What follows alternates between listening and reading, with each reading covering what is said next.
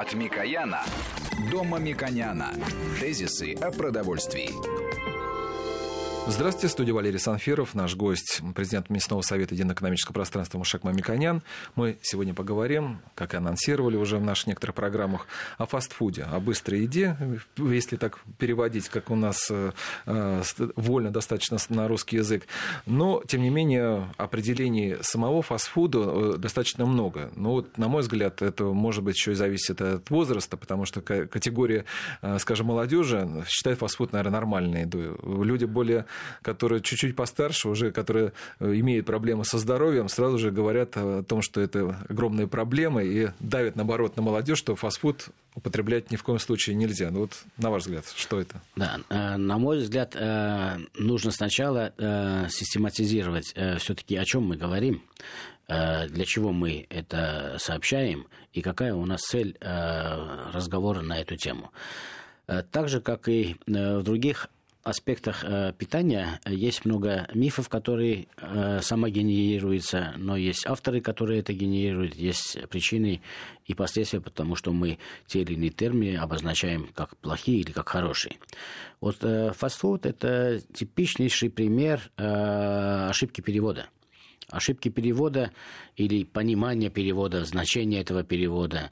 А так как у нас в обществе есть такое э, уже обозначенное, оно можно э, сказать, что это явление, явление, когда э, разные типы людей, абсолютно не связанные э, с, ни с диетологией, ни проблемами питания, ни проблемами производства, считают себя э, мастерами, э, кулибинами или там великими учеными в сфере э, питания.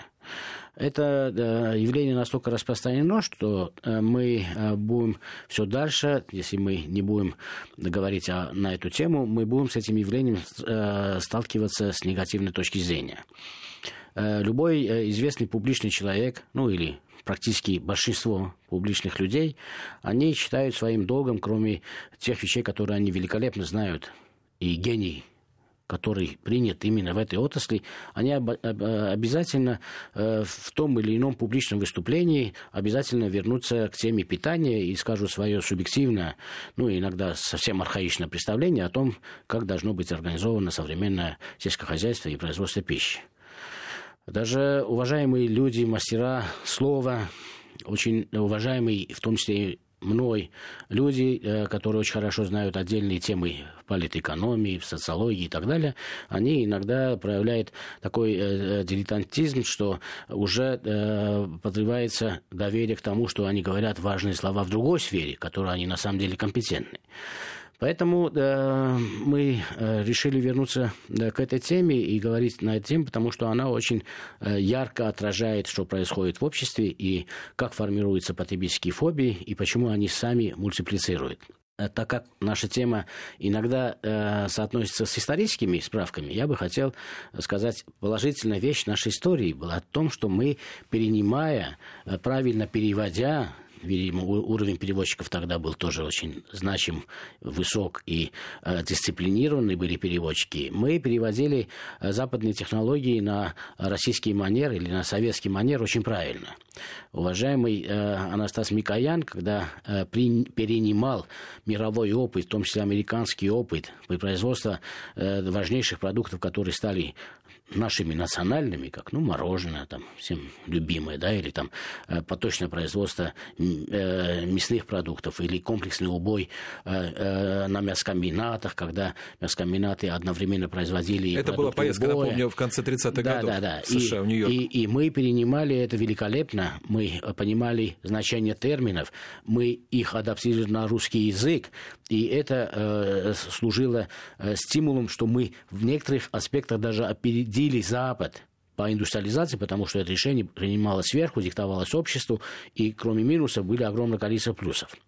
Э, в 90-е годы произошли э, странные вещи, которые я систематизирую так как вот, ошибки вы... перевода. Не-не, вот вы, коли сказали, что по истории, вот как раз Микоян, э, когда приехал из Штатов, я, это написано в его мемуарах, он сразу же предложил Сталину э, как раз вот э, что-то типа гамбургеров, то есть вот как раз булочка с э, котлетой, и могли бы даже запустить, если бы не война, которая это помешала.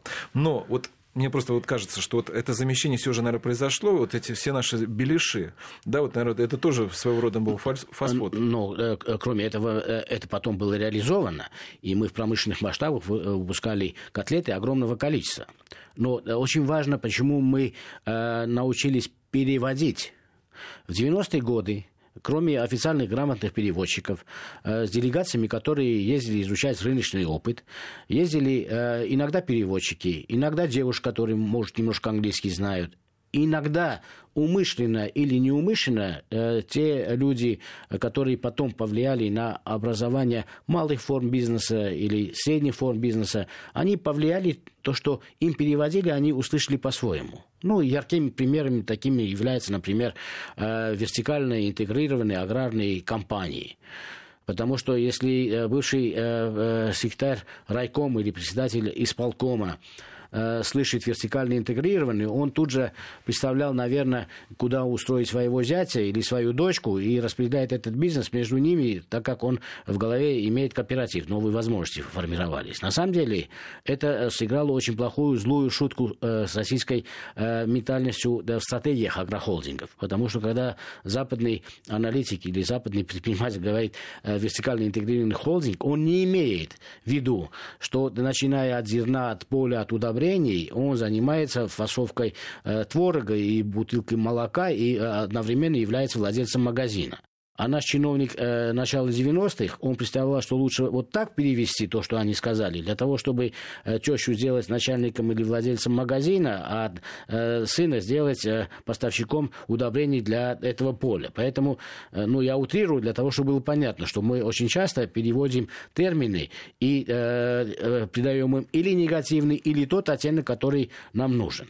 Так как у нас есть явление, которое я сказал, э, все являются эм, э, народными умельцами в э, рекомендациях, как производить продукты питания, как поддерживать качество питания. Что такое качество питания? Если вы помните старый советский анекдот, Тогда считалось, что все мужчины являются э, народными умельцами секса. Хотя в Советском Союзе вроде секса не было, но все считались народными умельцами. Хотя женщины так не считали. Вот у нас сейчас в обществе формировалось такое негативное явление, когда все считают себя народными умельцами в организации производства э, продуктов питания и понимания, что это такое э, продукты питания и как должно оно быть. Теперь о фастфуде. Фастфуд всего-навсего означает быстрое питание – фастфуд не является ни плохим, ни хорошим. Фастфуд означает, что вы можете за максимально короткое время получить услугу по получению определенного количества пищевых веществ и удовлетворить ваши текущие потребности в обеде или в завтраке, или в ужине. Всего-навсего. Но наше общество так кучеряво все это переводит на собственный язык, начинает лоббировать, атаковать те или иные виды бизнеса, в большей степени отечественные виды бизнеса. И мы получаем новые фобии уже получили. Мы говорим уже исторически, мы уже получили новые фобии, когда быстрое обслуживание является скорее э, негативным фактором, чем э, позитивным фактором. Хотя никакой научной основы под этим нету.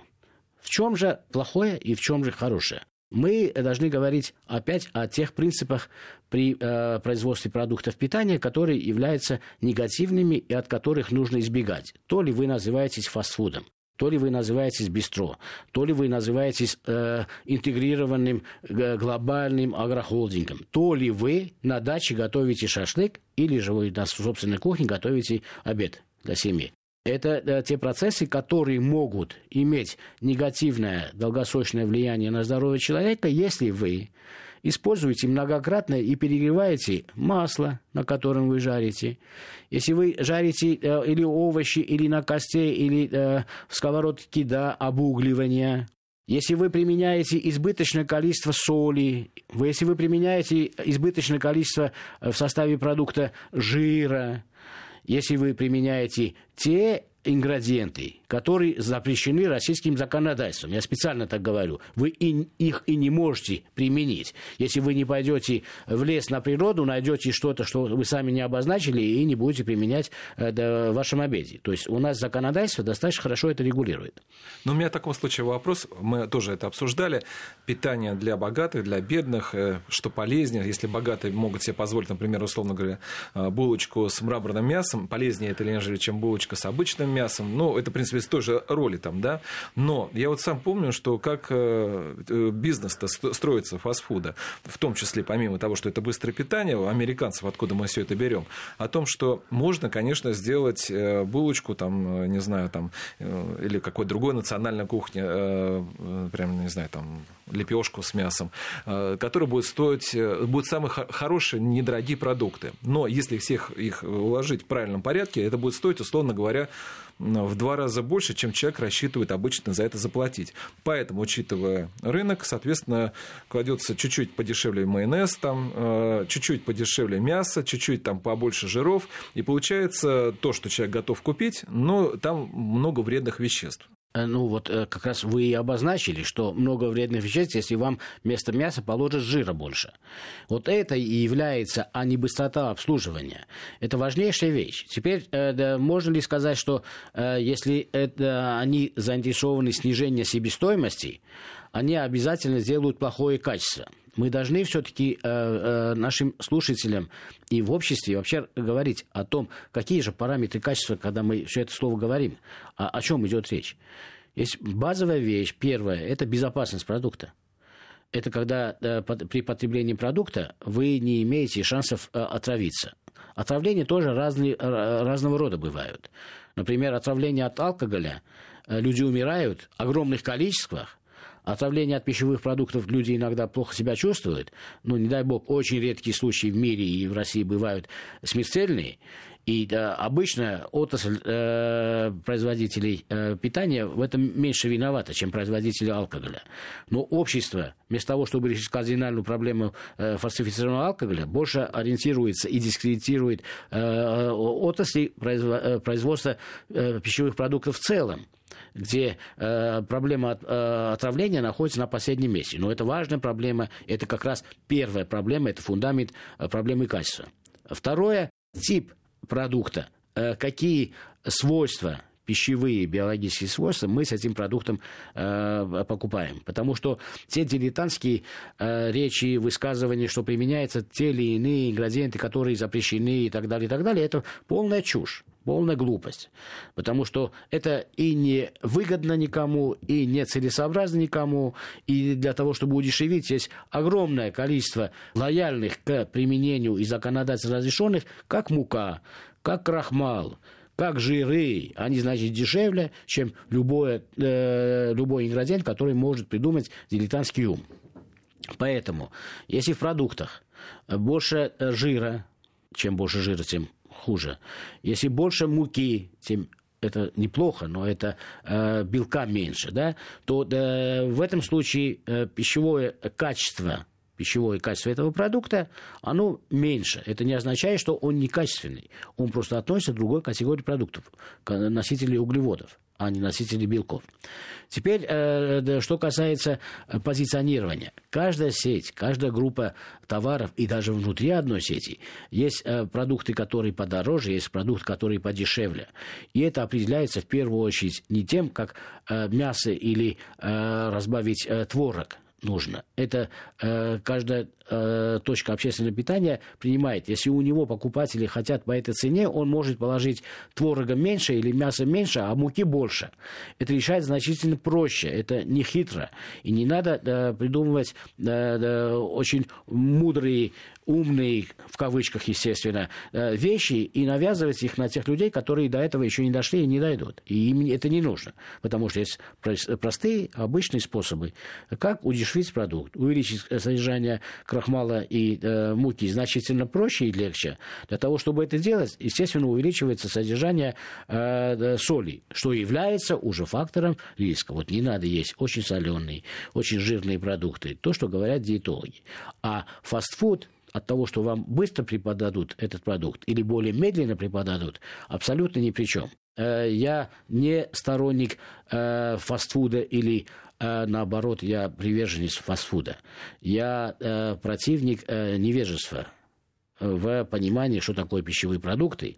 И э, создаваемые мы, мифы на самом деле мешают развитию э, среднего бизнеса, мешают э, индустриальному развитию пищевой промышленности в целом мы можем впасть в полную архаику, потому что от э, того, что мы навязываем архаичные идеи сверху, потом поддерживаются архаичные идеи в э, законодательном плане, потом мы от космоса уходим к Сахе. Мы становимся просто обществом архаиков. Я вот против этого. Хорошо, в таком случае высокие технологии могут обеспечить то, что вот э, многие, вот тот миф, э, связанный с фастфудом, как раз, что это может быть их качественная даже еда, но специально используются усилители запаха. То есть, когда это не только же в России, это в любой стране, в Китае, не знаю, идешь на восточную кухню, когда идешь мимо, когда вот как раз, э, где продают быструю, где можно купить как раз перекус, то запах такой, что вот хочется подойти и купить как можно больше, даже если есть не хочешь. То есть используют, э, как, как вы э, считаете, этот элемент усилителя и запах, он